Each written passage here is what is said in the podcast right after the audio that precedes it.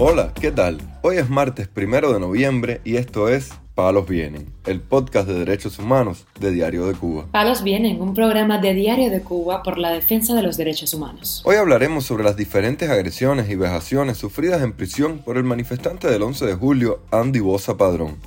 También ampliaremos sobre el testimonio de la madre de una niña de dos años que falleció en el mar luego de que las embistiera una embarcación de guardafronteras.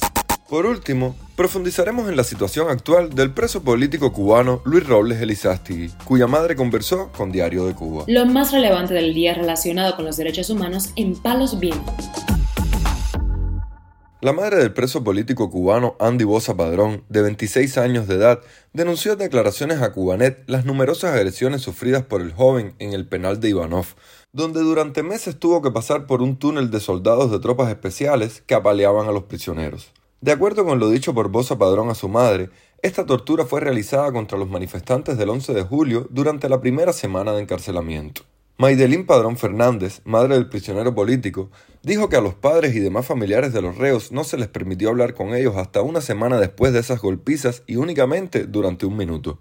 Además, el joven, condenado a nueve años de privación de libertad por sumarse a las protestas en San Miguel del Padrón, ha sufrido fuertes dolores en la prisión producto de su padecimiento de escoliosis y una hernia en un testículo, lo cual requiere una intervención quirúrgica de la que desistió porque no confía en el personal a cargo.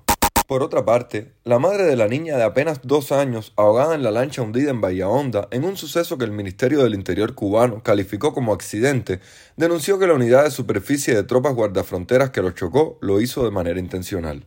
En declaraciones a Radio Televisión Martí, Diana Meizoso, quien recibió heridas durante los hechos, desmintió la versión oficial de lo ocurrido.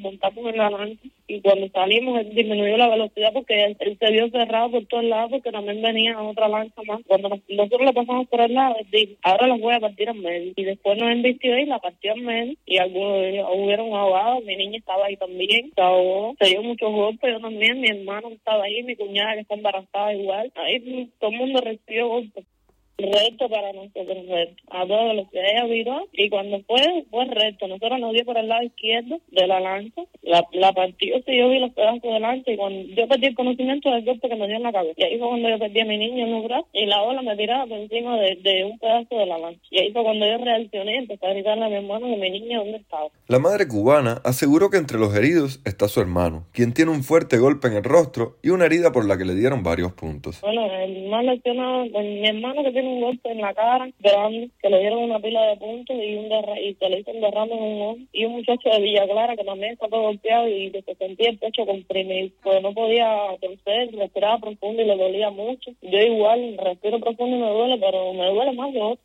la pérdida de mi Aquí no de. Ellos lo único que quieren saber que quién era el guía, que quién controlaba, que quién nos pagaba días. Hasta el momento se conoce la identidad de seis víctimas del hundimiento de la lancha. Según el periodista cubano de América TV, Mario J. Mentón, y el medio independiente La Hora de Cuba, los fallecidos son Elizabeth Meizoso, la niña de dos años, Aymara Meizoso León, Gerandi García Meizoso, Indira Serrano Cala, Natalia Costa Lemus y Omar Reyes Valdés este último residente en Estados Unidos y presunto conductor de la lancha. Palos viene. Gindra Elizástegui Jardines, madre del preso político cubano Luis Robles Elizástegui, conversó con Diario de Cuba sobre la situación de su hijo y mostró la pequeña casa de madera y techo de zinc donde vive en estos momentos, en medio de un campo, junto a seis personas más, todo por la necesidad de estar en La Habana para luchar por la libertad de Robles. Mi hijo me comunicó que él se había entrevistado con uno de los reeducadores que lo atienden, preocupado por su situación. Y este le dijo, le comunicó sobre la condicional, pero también le hizo saber que la condicional se le aprobaba a aquellos reclusos que anteriormente se le había aprobado una mínima. Si a mi hijo no se le aprobó, no se le ha aprobado en un momento determinado una mínima, ya usted le está diciendo a él, en pocas palabras, de que una condicional tampoco va a tener derecho. Entonces yo tengo mi preocupación y exijo, porque estoy exigiendo que a mi hijo se le den los derechos que tiene como preso. ¿eh? También estoy consciente, estoy consciente que en mi país las leyes no protegen en ningún momento a los presos políticos, porque en eso estoy consciente, teniendo en cuenta muchas denuncias que he, hecho en los organismos competentes como el Consejo de Estado, como la Fiscalía General de la República, el Tribunal Supremo Nacional Popular, ¿eh? y se me ha hecho caso omiso. Elizástegui Jardines aseguró que no revela sus condiciones de vida actuales para que alguien se apiade de ella, ni para que le manden dinero, sino para mostrarle la realidad a aquellos que piensan que los familiares de los presos políticos reciben ayuda y viven bien. Y recordó además que a Luis Robles le están negando el paso a un régimen de mínima severidad, beneficio que le correspondería de acuerdo con el reglamento del sistema penitenciario cubano. Yo viví en Guantánamo ¿eh? y yo vendí mi casa y vine para acá, porque como pueden ver donde vivo, ¿para qué? Para estar cerca de mi hijo, para meterme de lleno en los problemas y en la situación de mi hijo.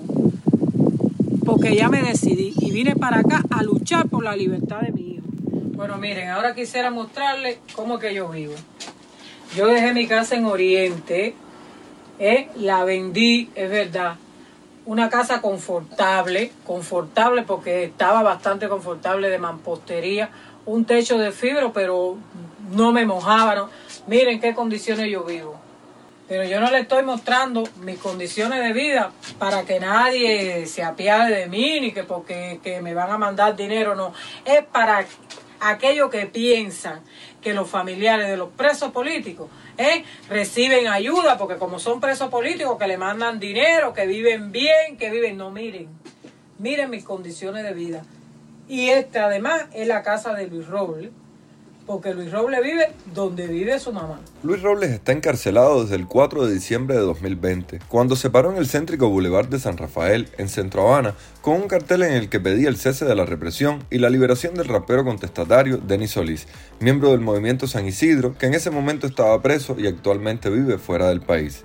El juicio en su contra estaba programado para el 16 de julio de 2021 en el Tribunal Municipal de 10 de octubre, pero fue suspendido a raíz de las protestas pacíficas que estallaron el día 11 del propio mes. Finalmente, el proceso se celebró en diciembre pasado. La Fiscalía del régimen pedía seis años de cárcel en su contra y el tribunal decidió imponerle cinco. Palos Vienen, un podcast de derechos humanos de Diario de Cuba con la producción y conducción de Mario Luis Reyes. Muchas gracias por acompañarnos este martes en Palos Vienen, el podcast de derechos humanos de Diario de Cuba. Pueden escucharnos en DDC Radio, Spotify, Google Podcast, Apple Podcast, Telegram y SoundCloud. Yo soy Mario Luis Reyes, mañana regresamos con más información.